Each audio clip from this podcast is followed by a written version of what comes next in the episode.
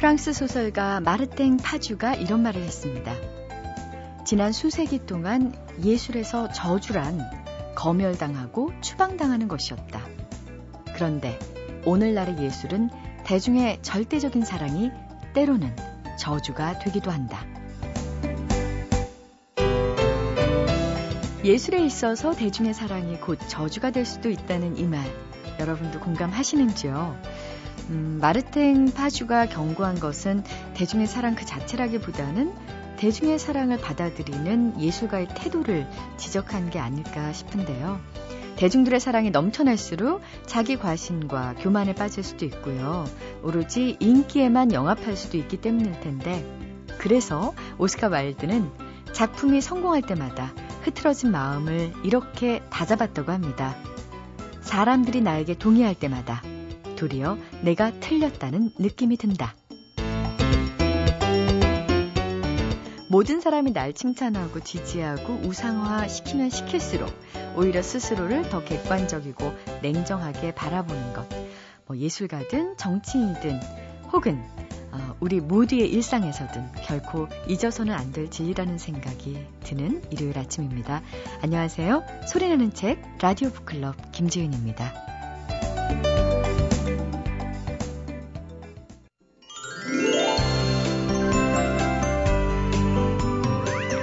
늙어가는 것보다 서글픈 건 나이가 가는 것이죠. 나이 들어 늙고 주름지는 건 자연의 순리지만 영혼이 좀 낡아가고 사고방식이 시들어가는 건 좀 무기력해지게 만듭니다. 사람을요. 세월이 흐르고 나이를 먹어도 결코 낡아버리지 않을 책과 함께하는 시간, 책마을 소식. 오늘도 세종대학교 만화 애니메이션학과 한창훈 교수님 나오셨는데요. 안녕하세요. 네, 안녕하세요. 네, 보통 물건들은 낡는다. 낡, 낡게 되죠. 네네. 그리고 사람이나 동물은 늙는다. 네. 이렇게 얘기를 하는데요. 영혼이 낡게 된다. 그거는 우리가 하면 안 된다는 거죠. 음... 몸은 늙어도 영혼은 낡아지면 안 된다라는 거. 네. 이어령 교수님께서 쓰신 책에 그런 내용이 있어요. 사람은 나이를 먹을수록 식물처럼 늙어야 된다. 사람들은 동물이기 때문에 동물처럼 늙잖아요. 그러면 낡아지는 거죠. 음... 근데 나무는 오래될수록 더 고풍스럽고 더 멋있었잖아요. 아... 사람은 그래서 식물처럼 나이를 음... 먹어야 된다. 그래서 나이 들수록 더 채식을 해야 되는 이유가 그래서 그런 거 아닌가. 갑자기 그 연결은 좀... 좀 이상했죠? 예, 좀 예, 이상... 얘기해놓고도 아찔했습니다. 네. 아직 식물성 사유에 익숙하지 않아서 그래요. 네. 자, 오늘, 오늘 소개해 주신 네. 책은요? 아, 오늘은 Watching Giants. 원제목은 그렇고요. 제목은 네. 양철북 출판사에서 마련한 거인을 바라보다. 아, 워칭 자이언츠라는 게 거인 자이언츠. 어떤 네. 거인? 근데 저도 이 제목을 보고서는요. 롯데 자이언츠? 어떤 거인을 얘기할까 그랬는데 네. 표지에 아주 예쁘게 생긴 고래 한 마리 사진이 붙어 있습니다. 아. 부제가 우리가 모르는 고래의 삶. 우리가 모르는 고래의 삶이라는 엘린 켈지의 책인데요. 우리가 모르는 거 굉장히 많을 텐데요. 아, 우리가 흔히 그런 얘기합니다. 핵무기를 완전히 전 세계가 폐기하려면 마지막에 없애야 될 게 잠수함이래요. 잠수함은 네. 왜냐하면 육상에 있는 핵무기는 눈에 보이거든요. 그런데 핵잠수함이 가지고 바닷속으로 사라져버리면 미사일이 어디 있는지 전혀 모른다. 핵미사일이. 네.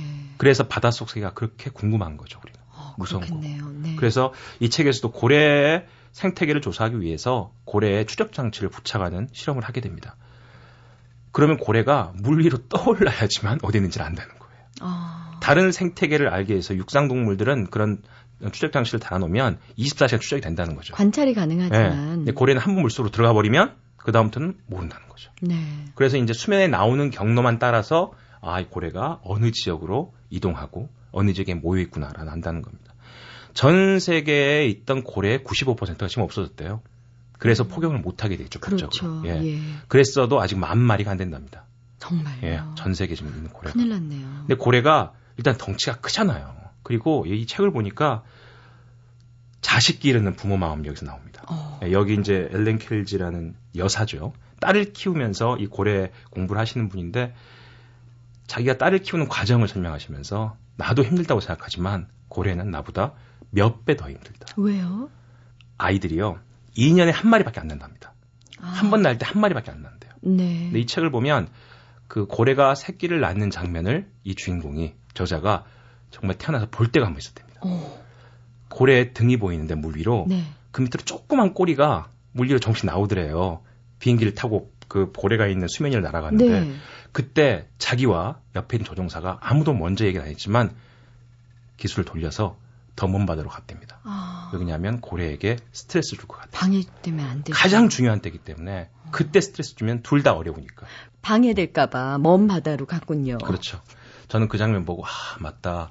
그 동물에 대해서 연구를 하는 이유는 그 동물을 우리가 보호하려고 하는 거잖아요. 이해하고. 그렇죠. 더 잘 살 수 있도록 도와주기 위해서. 이 책에는 그런 얘기가 나옵니다. 제인 구달이라는 책 한번 소개해드린 적 있죠? 네. 침팬지. 침팬지 연구. 그 다음에 신시아 모스의 코끼리 연구. 그리고 바로 엘렌 켈지의 고래 연구. 이 모두가 침팬지나 코끼리나 고래를 생각하는 게 아니라 실질적으로는 인류를 생각하는 겁니다. 우리가 살아야 될 환경, 음. 우리가 함께 살아야 될 지구를 어떻게 지키고 생태계라는 네트워크 내 인간은 인류는 한 부분에 불과한데 생태계가 다 살아있어야 인류가 숨을 쉴 수가 있거든요. 인류는 그 자연에 대해서 뭔가를 하지 않으면 않을수록 도움 주는 더 것 인류에게 도움을 주는 거죠. 자연에게도 그렇고요. 이 고래 얘기를 하면서 이 박사님이 그러시는데요. 아, 어미고래들은 멕시코에서 북극까지 갔다가 되돌아오는 왕복 여행을 하는데 이들의 이동 거리가 올림픽 수영 경기장 육십사, 육십사만 개를 이어놓은 정도래요. 지구상에 존재하는 포유동물의 이동 행로 가운데 가장 긴 거로 한 이만 킬로미터 정도가 된다고 합니다. 그들은 밤낮으로 여행하면서 날마다 평균 백오십 킬로미터를 이동하는데 어미 새고래들은 그 백오십 킬로미터를 젖을 물린 채 간다고 합니다. 아, 그래요? 그래서 이런 고래들이 한 번씩 그 계곡, 그 저기 해안가를 따라서 이렇게 미국의 서쪽 해안을 따라서 이렇게 북쪽 남쪽으로 이동하는데 이 가슴에 있는 뼈가 다 보일 정도로 완전히 야윈 암컷 고래를 보게 됩니다. 어... 그럼 그 주위에 반드시 새끼가, 새끼가 있다. 있어. 자기 몸의 삼분의 일을 젖을 먹이면서 수유를 하면서 야위어간대요. 네. 그래서 고래 몸의 삼분의 일이 지방이랍니다. 아... 그래서 고래를 그래서 사람들이 잡으려고 한대요. 음... 인간들은 그 지방 때문에. 근데 사실은 그건 인류를 위한 게 아니라 새끼를 위한 거죠. 네. 가장 많이 여행하면서 가장 많이 젖을 물리는. 그래서 여기 책에서도 동물 중에서 가장 마아 보이다. 마아 보이. 그러니까 인간으로 치자면 젖을 굉장히 늦게 떼는 거거든요. 그렇습니다. 그렇습니다. 음, 그 대신 그렇게 되면 어미와 새끼와의 관계는 그만큼 그 더. 어느 포유류보다 더 네. 돈독하겠어요. 이 년에 한 번씩 애, 그 새끼를 낳으니까 그러고 계속 수유를 하니까 결국은 계속 새끼랑 있다는 얘기죠. 그러네요. 고래는 정말로. 음. 그 품에 안았다가 낳은 다음에는 계속 또 수유를 하고 걔가 이제 잠깐 커서 바다로 나가면 또 새끼를 하고 또 수유를 하고 그런 과정에서 고래가 우리에게 주는 게 뭔가에 대해서 이 저자가 좀 이야기하고 있습니다. 특히 고래가 우리 주위에 반드시 살아있어야 되는 가장 중요한 동기는 생태계 중에서 가장 중요한 생태계의 흐름을 고래가 보여준대요. 고래가 이제 먹는 게 새우죠. 새우의 그 생태계나 이런 것들이 모든 그 물고기들 생태랑 비슷하기 때문에 그리고 고래가 네. 가장 크기 때문에요. 고래를 파악하면 고래의 흐름을 파악하면 다른 수중 생태계의 흐름에 도움이 된다는 거죠. 진짜 고래가 새우만 먹나요? 아 크롤 새우 같은 경우는 네. 몇 톤씩, 톤씩 때를 그냥 다 먹는 거니까. 그렇군요. 그런데 이제 여기서 우리가 참 가슴이 아픈 거는 새우의 흐름이 분명히 있음에도 불구하고 자기 자식과의 이동 경로가 있잖아요. 아. 그럼 이동 경로에 새우가 없더라도 간답니다. 그래서 몇 개월 동안 밥을 안 먹고 음. 여행을 하는 네. 어미고래 이야기가 나옵니다. 그러면서 자꾸 거기에 자기가 아이들 키운 이야기를 이렇게 같이 해가지고 좀 눈물 나는 장면이 많습니다. 특히나 또 더 좀 아팠던 부분은 이 범고래라는 얘기가 나오는데요. 이 범고래가 다른 고래를 잡아먹는 또 고래래요. 어. 아까 말씀드린 쇠고래를 범고래가 노린대요. 네. 근데 범고래 새끼들이 쇠고래 새끼를 먹기 위해서 가장 첫 번째 하는 방법이 엄마한테 배운 거죠. 어미랑 새끼를 띄워놓는데요. 아... 그래야 새끼를 먹을 수가 있습니다. 네. 고래도 너무 종류가 다양하고 사는 곳이 다르고 또 이 유형이 다르대요. 모여가는 유형들이. 특히 범고래야 무서운데 그래서 새끼가 새끼를 띄워놓으려고 그러니까 이제 스트레스 받아가지고 엄마 인류는 아이를 가슴에 안잖아요. 근데 고래는 앉지를 못하잖아요. 네. 그럼 자기 가슴 지느러미 안으로 넣은답니다. 이렇게. 음. 그럼 쏙 들어온대요. 네. 그러니까 그 가슴 지느러미 안에 넣고 막 도망가는 거죠. 이제 안 잡히려고 새끼를. 그런데 어미의 속도를 새끼가, 새끼가 못 따라가는 못 거예요. 결국은 계속 어미를 쫓으면 결국 새끼가 지쳐서 익사해버린대요. 처음 들으시죠? 고래가 익사한다는 얘기. 네. 고래가 한 번씩 수면 위로 못 나가면 아, 익사입니다. 고래는 허파를 가지고 있죠? 있으니까 한 번씩 물 밖으로 나와야 되는 거죠. 아... 근데 애가 그냥 계속 엄마 따라서 수중으로만 도망가다 보면 익사해버린대요. 그렇군요. 네, 그런 이야기도 있습니다. 네. 그래서 고래 연구가 사실은 바다 수중 생태계를 다시 부활시키는 인류의 연구가 돼야 된다. 여기서 이 연구자의 가장 아픈 거는 고래를 알아내기요. 고래의 또 아픈 곳을 알아내기 위해서 살점을 조금 뜯어야 된대요. 이 연구를 음... 해야 되잖아요. 근데 너무 아프대 마음이. 근데 결론은 고래를 살려야 되기 때문에 그렇게 네. 하고 또 자기는 가장 안타까운 고래를 살리기 위해서 또는 고래를 관광하기 위해 사람들이 해안가에 배를 띄우잖아요. 네. 고래 떼를 보잖아요. 네. 그건 정말 장관은 장관인데 네. 그게 고래한테는 스트레스를 주는 거다. 아, 그래요? 네. 그래서 그거를 참 어떻게 해야 되나 고민도 하지만 인류가 그래도 고래를 지켜내기 위해서는 연구가 좀 더 좀 더 확대돼야 된다. 이런 얘기를 하고 있습니다. 네. 제목 한 번만 다시 알려주세요. 네. 거인을 바라보다. 엘린 켈지의 바라보다. 책이었습니다. 표지가 굉장히 시원하네요. 아름답고요. 그렇죠? 예. 네. 한창훈 교수님 고생 많으셨습니다. 감사합니다. 네. 육지에 사는 사람은 섬을 그리워하고 섬에 사는 사람은 육지를 그리워한다고들 하는데요. 제주도에서 자라면서 육지보다도 책을 가장 그리워했던 분. 오늘 나를 사로잡은 책에서 만나볼 변영희 씨입니다. 변영희 씨는요. 제주도 바닷가의 아주 작은 마을에서 자랐기 때문에 주변에 책이 그리 많지 않았다 그래요. 그러다가 초등학교 시절에 아버지가 사주신 전집 세 세트가 교과서 말고 접한 첫 책이었는데 그때부터 책이 있는 곳이라면 동네 곳곳을 찾아다녔다고 합니다. 책에 대한 그런 갈증과 애정은 서울로 올라와 직장을 다니고 결혼하고 아이 셋을 키우면서도 식지 않았어요. 책에 관련된 모임이라면 아이를 업고라도 참여했고요. 아이들과 함께 책을 읽고 나서 현장 학습과 체험 학습도 많이 다니신다고 합니다. 그 중에는 이 변영희 씨를 성북동 나들이까지 시켰던 책도 포함되어 있다고 하는데 어떤 책일까요? 최순우의 한국 미 산책 무량수전 배흘림 기둥에 기대서서라는 책입니다. 그러니까 한국의 미와 얼에 대해서 회화, 뭐 건축 공예, 뭐 불상과 탑, 토기나 도자기 같은 거를 전반적으로 다 이렇게 설명을 해주셨어요. 그러니까 선명한 아주 사진과 함께 짤막짤막한 글이 같이 모여서 두께감은 좀 있어요. 그런데 그렇게 부담스럽지 않은 책이에요. 읽다 보니까 술술 익히더라고요. 그러니까 좀 첫인상이 차가운데 알고 보면 부드러운 사람 있잖아요. 딱 그런 느낌이에요. 이 책을 읽었을 때 이 느낌은. 박물관이나 이런 곳을 많이 다녔었는데 마음으로 느끼고 뭐 눈으로 보고 머리로 생각하면서 보라고 하시더라고요. 그런 박물관 학예사님들께서는. 근데 이런 감동이 잘 안 왔어요. 그랬는데 이 책을 읽고 나서 유물을 대했을 때 그전에는 그냥 한눈에 보고 다 봤어 봤어 이러면서 지나쳤었으면 이제는 이제 한 번 더 생각하게 하는, 한 번 더 눈에 담고 싶어 하고 이런 계기가 된 책이었던 것 같아요. 맞아요. 똑같은 걸 보고도 완전히 다른 눈으로 아 이제 눈을 떴구나. 개 안에서 처음 보는 듯한 느낌을 주게 만드는 예, 그런 책이었죠. 무량수전 배흘림 기둥에 기대서서. 이 책의 저자 최순우 선생은 평생을 박물관의 장인으로 살았던 분이시죠. 국립중앙박물관장도 역임하면서 우리 것의 아름다움을 현장에서 전해왔던 분인데 무량수전 배흘림 기둥에 기대서서 역시 회화, 도자, 조각, 건축 같은 한국 미술의 아름다움을 어, 그 최순우 선생의 걸출한 글맛과 함께 읽을 수 있는 책입니다. 이 책이 좋아서 변영희 씨는 서울시 성북구 성북 이 동 백이십육 의 이십 번지에 자리한 최순우 선생의 옛집을 찾기도 했는데요. 그 선생이 생전에 백자 항아리에 비친 대나무 그림자를 무척이나 좋아하셨다는 얘기를 듣고 무량수전 배흘림 기둥에 기대서서에 나오는 백자 포도무늬 항아리에 대한 묘사가 더 의미 있게 다가왔다고 하네요. 최순우 선생이 묘사한 백자 포도무늬 항아리에 대한 그 구절을 변영희 씨의 목소리로 들어보겠습니다. 나는 조선시대 백자 항아리의 아름다움을 가리켜 잘생긴 며느리 같다는 말로 표현한 일이 있다. 실상 조선 백자 항아리들을 바라보고 있으면 매우 추상적인 말이기도 하지만 잘생긴 며느리 같다 하는 말이 실감나게 느껴질 때가 가끔 있다.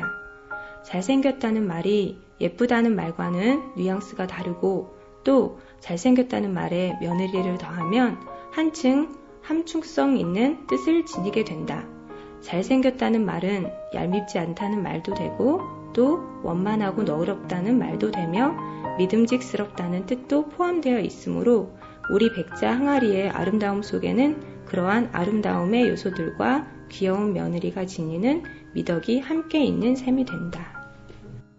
네, 정말 백자를 잘생긴 며느리에 비유한 최순우 선생의 절묘한 표현을 보면서 변영희 씨는 더더욱 최순우 선생의 팬이 됐다고 하는데요. 그래서 변영희 씨는 서울에 놀러 온다는 친구들이 있으면 야, 니네들 놀이동산 같은 데 말고 꼭 성북동 나들이 한번 해봐. 이렇게 권한다고 합니다.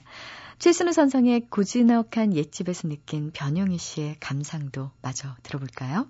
이 책을 읽고 나서 성북동 나들이를 갔는데 그때의 그 기억이 너무 좋았어요, 저한테. 그래서 최순우의 집 뒷마당에 앉아서 앞마당도 예쁘지만 뒷마당에 가면 그 대나무며 거기에 있는 원래는 백자 그 달 항아리도 있었거든요. 쪽마루 앉아있으면 아, 그 최순우 그 선생님께서 여기서 이런 느낌을 받으면서 이 책을 쓰셨겠구나 이런 생각이 절로 들더라고요. 너무 빨리빨리 가잖아요. 현대에 대해서. 그러니까 너무 빨리빨리 가고 모든 게 다 빨라졌다고 해서 시간이 또 남는 건 아니거든요. 그래서 어떻게 보면 또 느리게 사는 것도 조금 옛것을 찾아서 느리게 살아가는 것도 그 옛날 사람들이 살았던 방법을 다시 돌아보는 것도 좋은 것 같아요. 조금 있으면 또 휴가철이 다가오는데 그런 때 이렇게 좀 뒹굴뒹굴하면서 머리를 비우면서 편하게 여행을 다녀오는 느낌으로 이 책을 같이 보셨으면 좋겠습니다. 엠비씨 라디오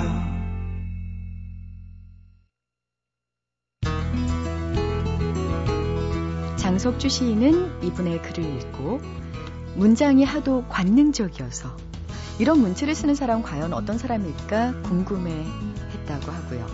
소설가 김영하 씨 역시 이분에 대해서 독창적인 비유와 현란한 문체를 지닌 독보적인 존재라고 평했습니다.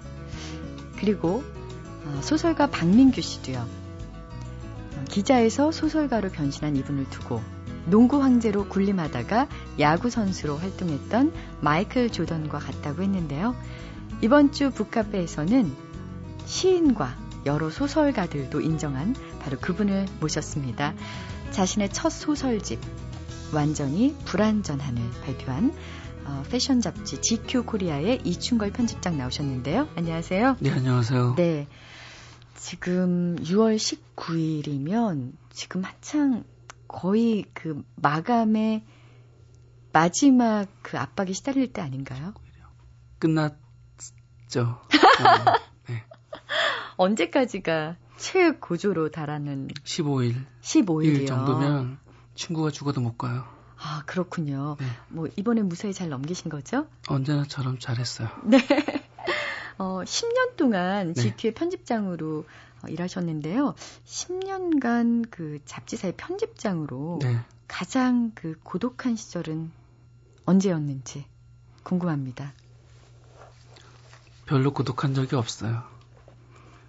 왜냐하면 그 잡지를 만드는 일도 그렇고 놀이터에서 노는 것 같아요. 그 한 달의 주기도 그냥 분명하고 또 제가 기질적으로도 그렇게 거룩하고 고결하고 그렇게 멋있게 있을 수 없어요. 그러면 편집장으로서의 한 달 그 네. 일의 주기를 좀 설명해 주시겠어요? 음, 그 책이 십오일, 아, 십오일 날 마감의 절정이 지나가고 나면 지케이라는 걸 거치게 되죠. 그리고 뭐 취재, 촬영 들어가는 게 보통 음, 다음 달 초순 정도? 그리고 이제 팔, 칠일, 칠일이나 팔일 정도 되면 이제 누가 저에게 어떻게 하지도 않았는데 슬슬 불쾌해지다가 십이, 십삼, 십사 때, 이때가 되면 네. 여성의 어떤 그 심리와 육체적인 주기와 좀 비슷한 것 같다는 생각이 드는데요. 음. 완전히 불완전한이라는 첫 소설집을 내셨는데요. 그 박민규 씨가 네. 이런 글을 써주셨어요. 드디어 마이클 조던이 타석에 들어섰다.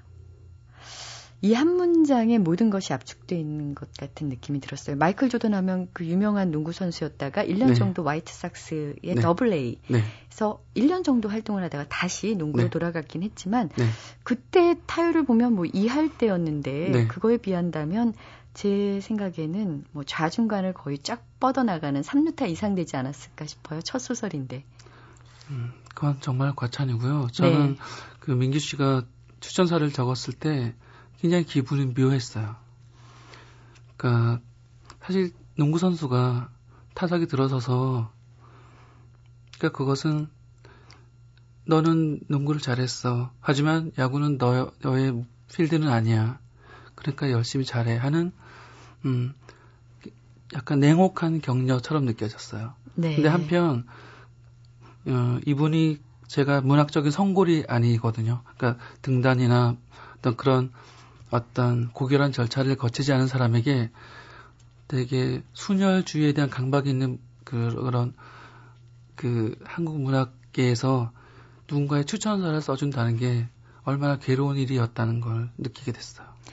제가 알기로 박민규 씨는 괴롭더라도 네. 어, 쓰고 싶지 않으면 절대 추천사를 써주실 분이 아니라는 걸 알기 때문에 네. 그 어떤 해석도 가능하지만 네. 그 중에 하나는 글을 계속 어, 쓰라는 최고의 격려와 찬사라고 저는 그렇게 해석을 했거든요. 제가 그래서 그분의 그런 고뇌를 너무 읽을 수 있어서 제가 그 후로 선물을 하나 해주고 싶었어요. 네. 시계를 하나 사주고 싶었는데 그 후로 연락이 안 돼요. 왜 하필이면 시계를 사주고 싶으셨어요? 우리 모두 시간이 가는 걸 애석해하는 유한한 존재고 특히 우리 모두의 헌신해야 되는 작가들에게는 더 인생이 길어야 되잖아요. 라고 굳이 말씀드릴게요. 그 이충걸 씨 자신은 네. 사실 책의 서문에서 음, 그 소설 쓰기의 어려움, 특히 뭐 비유의 대부분이 마음에 들지 않았다. 부사는 길을 막고 형용사는 목적지에 다다르기 전에 실족했으며 명사는 여태껏 알았던 세계와 사뭇 다른 위태로운 절벽이었다. 이렇게 그 소설 쓰기의 어려움에 대해서 토로를 하셨습니다만 네네. 이게 굉장한 엄살로 들릴 정도로 책 곳곳을 이렇게 두껍게 제가 접어놓을 수밖에 없는 기가 막힌 비유와 어떻게 이렇게 표현을 하실 수 있었을까. 언제부터 이충걸 씨라는 사람 안에서 이 소설 쓰기에 싹이 돋았을까 궁금해지던데요. 소설은 써야겠다고 생각했던 적은 없었어요. 근데 쓰, 쓰게 될 것 같기는 했어요. 언제 그런 예감이 들던가요? 구십오 년도쯤에 제가 알고 있던 어떤 분께서 소설 한번 써보라고. 그분은 왜 그런 얘기를 했을까요? 음... 어떤 기지를 보았던 것 같은데 그 방송 그 작가 하신 김순 선생님께서도 그분을 인터뷰를 할 때 저한테 소설을 써보라고 권유하신 적이 있으셨어요. 네. 이, 이회수 선생님 뵀을 때도 그러니까 제가 쓰는 것이 기사지만 거기에서 어떤 소설이 갖고 있는 드라마가 있, 있지 않았을까 하고 생각하신 것 같아요. 네. 사실, 뭐, 이충걸 씨 하면, 지금 이제 소설가로 제가 소개를 해드렸지만, 워낙 잡지 쪽에서 유명한 기자시고, 뭐, 저를 비롯해서 많은 독자들이 잡지를 펼쳤을 때, 이충걸 씨의 글부터 찾곤 했던 그런 기억이 있어서, 아마 글을 잘 쓰시는 분이라는 생각은 누구나가 했을 텐데, 소설가로서 데뷔를 하시게 될 거라는 것은, 음, 김수현 씨 같은 분들은 아셨겠지만 저희들은 좀 미처 몰랐었어요. 음, 소설 쓰는 것과 기사 쓰는 것의 가장 큰 차이는 뭔가요? 저는 진심으로 별 차이를 잘 모르겠어요. 그러니까 제가 어떤 문학적인 성취를 위해서 문학적인 책무를 위해서 순결하게 몰두했다면 굉장히 차이를 느꼈을 것 같아요. 근데 저는 저에게 소설은 이런 글을 쓸 수 있다는 것을 제가 제 자신에게 보여주기 위한 가능성이었고 그런데 제가 산문이나 짧은 글을 쓸 때도 마침표, 조사, 그 사이의 공간 그런 것들에 대해서 항상 좀 강박을 갖고 있어서 저에게는 딱히 너무 끝내주기 어려워서라거나 너무 이질적이었어라고 말할 수는 없습니다. 음, 그러면 달리 말하면 기사 쓸 때도 네. 소설 쓸 때만큼의 고민과 음, 그런 어려움이 있다고도 볼 수 있겠네요. 왜냐하면 언어는 적히고 나면 사라지지 않으니까요. 그리고 요즘에 그런 잡지 그 종이는 굉장히 화학 처리가 잘 돼서 절대로 썩지 않는답니다. 그러니까 파피루스도 그 옛날의 일들을 증언하는데 화학 처리가 잘 된 이 종이는 종생토록 얼마나 제가 후지게 썼는지를 계속 추, 추궁할 거라고 생각해요. 그 추궁이 두렵진 않으셨어요? 그러니까 몰두해서 쓰고 음, 언어가 갖고 있는 신령한 힘에 대해서 제가 부주의하면 안 된다고 생각했어요. 음. 저는 제가 쓰고 있는 잡지에 일 페이지밖에 안 되는 편지도 굉장히 시간이 많이 걸리고 굉장히 많이 고칩니다. 음, 이 소설은 어, 몇 번이나 그 수정을 하셨는지요? 정말 무수히 수정을 했어요. 음. 근데 근데 저는 항상 글은 줄일수록 좋아진다고 생각을 하고 있어요. 그런데 마지막에 넘길 때조차도 계속 고칠 게 있었으니 제가 너무나 그, 그 그것은 정말 힘들었어요. 그래서 제목이 완전히 불완전한인가요?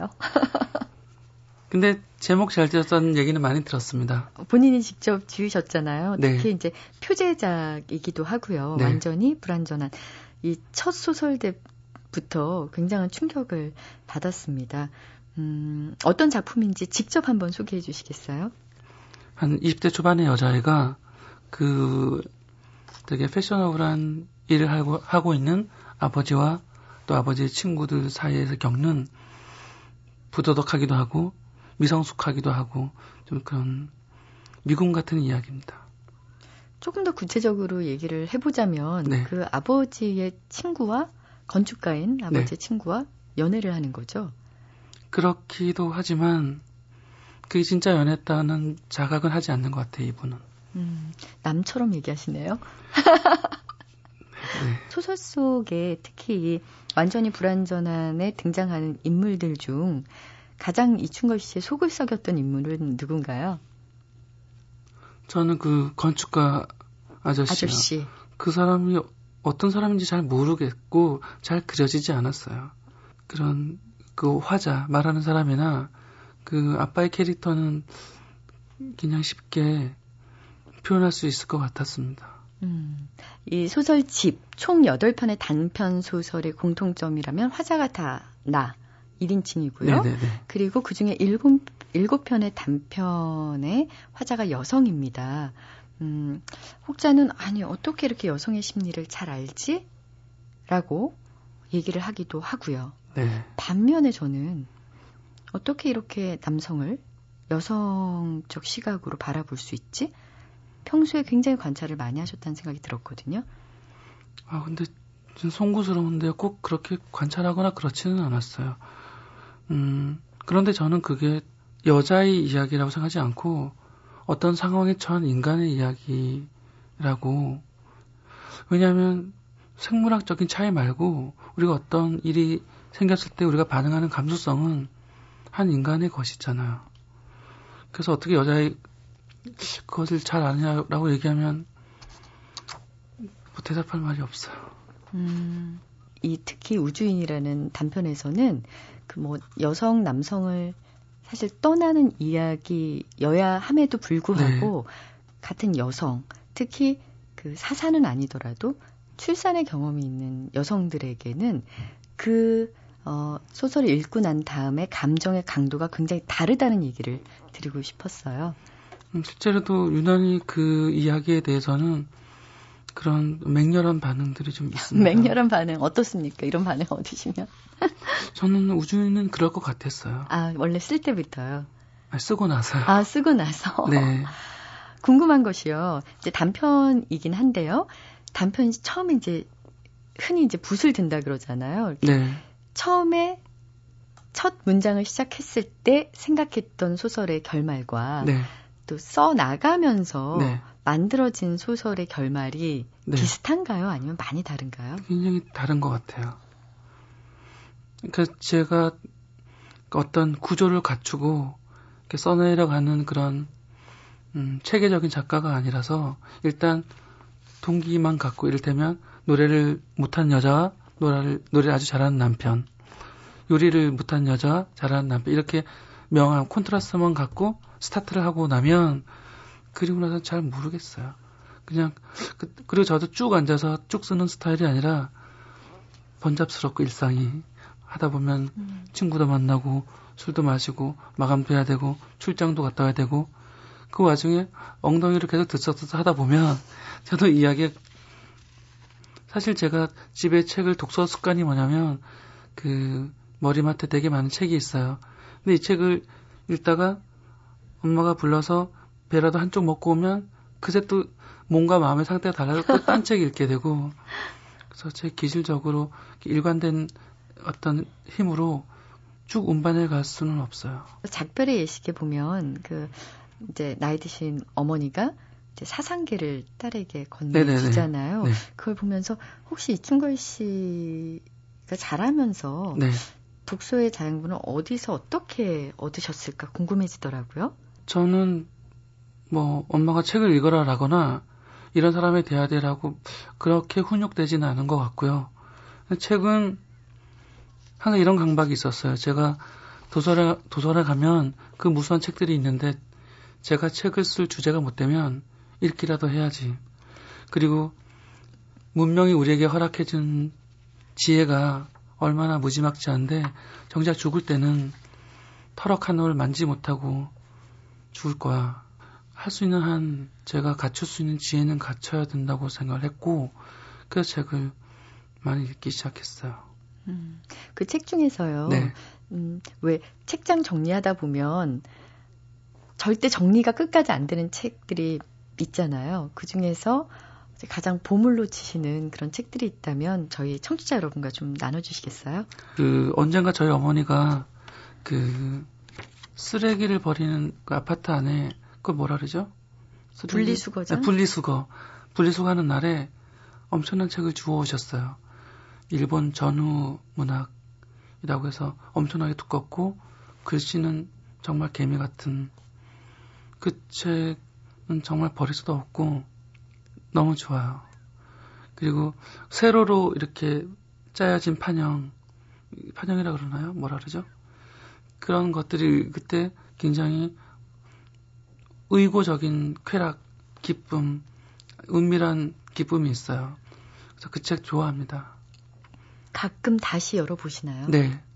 제가 그래서 하라다 야스코라는 사람의 만가, 폐원, 음, 고미카와 준페이의 인간의 조건, 이런 것들 여러 번 읽었어요. 음, 여러 소설 속에, 단편 속에 인간의 육체, 그다음에 인간의 육체가 쇠약해지는 네, 것, 나약해지는 네. 것에 대한 얘기가 참 많이 나오는데요. 네. 이충걸 씨는 개인적으로 나이 드는 것에 대해서 네. 어떻게 생각하시고 수용하고 계신지 궁금합니다. 저는 그것에 대해서 정말 할 말이 많아요. 어떤 건가 하면 저는 그 항상 나이는 시간의 선물이라고 생각했어요. 제가 아까 여기 차 몰고 올림픽대로 오다가 사고가 났, 났다면 그 예쁜 우리 김지은 선생님의 얼굴 못 봤을 거 아니에요. 이 모든 것이 시간의 선물이라는 생각이 있어요. 물론 육, 하나의 육신을 물리적인 부패로 헤아린다면 서글픈 것들이 많을 거예요.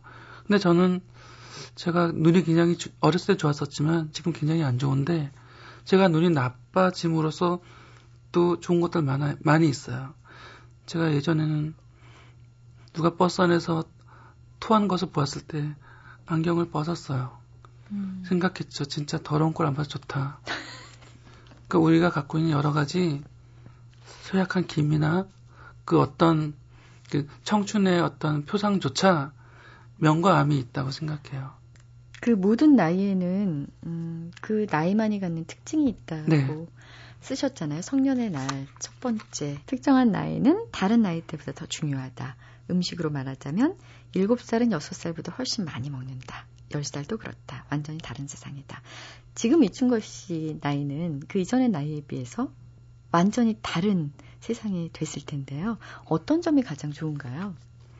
근데 제가 그 십구 그리고 팔십이라는 연극이 있어요. 열아홉 살 먹은 소년이 여덟 살 먹은 할머니와 사랑을 하게 되죠. 근데 그 할머니 집에 놀러 갔을 때 그 할머니가 할머니의 이십, 어, 이십 대 때 사진이 있었어요. 그때 그 할머니가 이렇게 말을 해요. 그때와 지금 나는 어쩜 이렇게 다를까? 근데 어쩜 이렇게 똑같을까? 하는 대사가 있었는데 저는 그 대사가 저 얘기라고 생각해요. 지금도 대학교 때 친구들 만나면 전혀 달라지지 않았다고 얘기를 하고 무엇이 달라졌는지 잘 모르겠어요. 살다 보면 어떤 지금의 한 부분만 보게 돼서 나머지 부분을 보지 못하고 달라졌다고만 생각을 할 것 같은데 똑같고 음. 동시에 또 다르고 맞는 말씀인 것 같습니다. 음. 자, 오늘 완전히 불완전한이라는 첫 소설집을 내신 이충걸 작가를 모셨는데요. 좀 성급한 질문이 될 수도 있지만 독자 입장에서 다음 작품이 굉장히 기다려지거든요. 장편이 될까요? 그, 그 문학을 어, 작가로서의 어떤 단계에 대해서 그 충고하는 분들은 다음은 장편이 좋겠다는 이야기를 하시더라고요. 음, 단편은 얼추 준비가 돼 있어요. 근데 장편을 하기 위해서는 제가 소설의 서사, 그러니까 소설이 가, 갖춰야 될 어떤 여러 가지 조건들에 대해서 조금 공부해야 되지 않을까 싶은 생각이 들었어요. 아, 좀 공부할 시간이 조금은 더 필요하시다는 얘기인가요? 아니, 근데 공부가 될까요? 이게 일상이 분주한데. 근데 어쨌든 두 개 다 제가 이 책을 내고 나서 되게 기쁜 건 있어요. 소설 쓰는 게 재밌다는 것을 알게 되었어요. 그리고 다음 소설도 쓸 수 있겠구나라는 생각이 들었고 그게 길게 시간이 걸리지 않을 것 같다는 생각이 들었어요. 어, 그렇다면 정말 다행이라는 생각이 들고요. 이충걸 씨는 뭐 할 때 제일 신나세요? 어, 출근 안 하고 집에 누워서 누운 채로 책을 볼 때 하고 마감이 끝나서 친구들 만나서 음, 맥주 많이 마실 때 네. 그리고 엄마하고 마트 같은데 시장 같은데 손잡고 음, 물건 고를 때 네, 되게 재밌어요. 저는 엄마는 제가 사자고 하는 건 다 안 사고 엄마가 사자고 하는 건 다 사라고 그래요. 뭐든지. 네, 오늘은 뭐 마트 엄마와 함께 가서 이제 장보기도 좋고요. 네. 또 어, 편안하게 정말 뒹굴뒹굴하면서 읽고 싶은 책을 읽어도 좋은 그런 일요일입니다. 그래서 네. 이충걸 씨가 가장 신날 수 있는 그런 시간인 것 같아서요. 오늘 방송 끝나고 집에 네. 가셔서 신나는 네. 시간 좀 가져보시길 바라고요. 네. 다음 소설이 나오는 대로 다시 한번 모시겠습니다. 꼭 또 뵙고 싶어요. 네, 고맙습니다. 고맙습니다. 나는 한 번도 여행을 혼자 다닌 적이 없다. 늘 나라는 친구와 함께였으니까. 음, 여행은 빙 둘러서 나에게로 다시 돌아오는 길이라고 하잖아요. 어, 혼자 무언가를 꾸려가고 시도하는 과정은 나와 친해지는 과정이자 나에 대한 확신과 자신감을 키우는 시간일 겁니다. 비록 혼자라고 해도 충분히 즐거울 수 있는 일요일 되시길 바랍니다. 지금까지 소리나는 책 라디오 북클럽 저는 김지은이었습니다.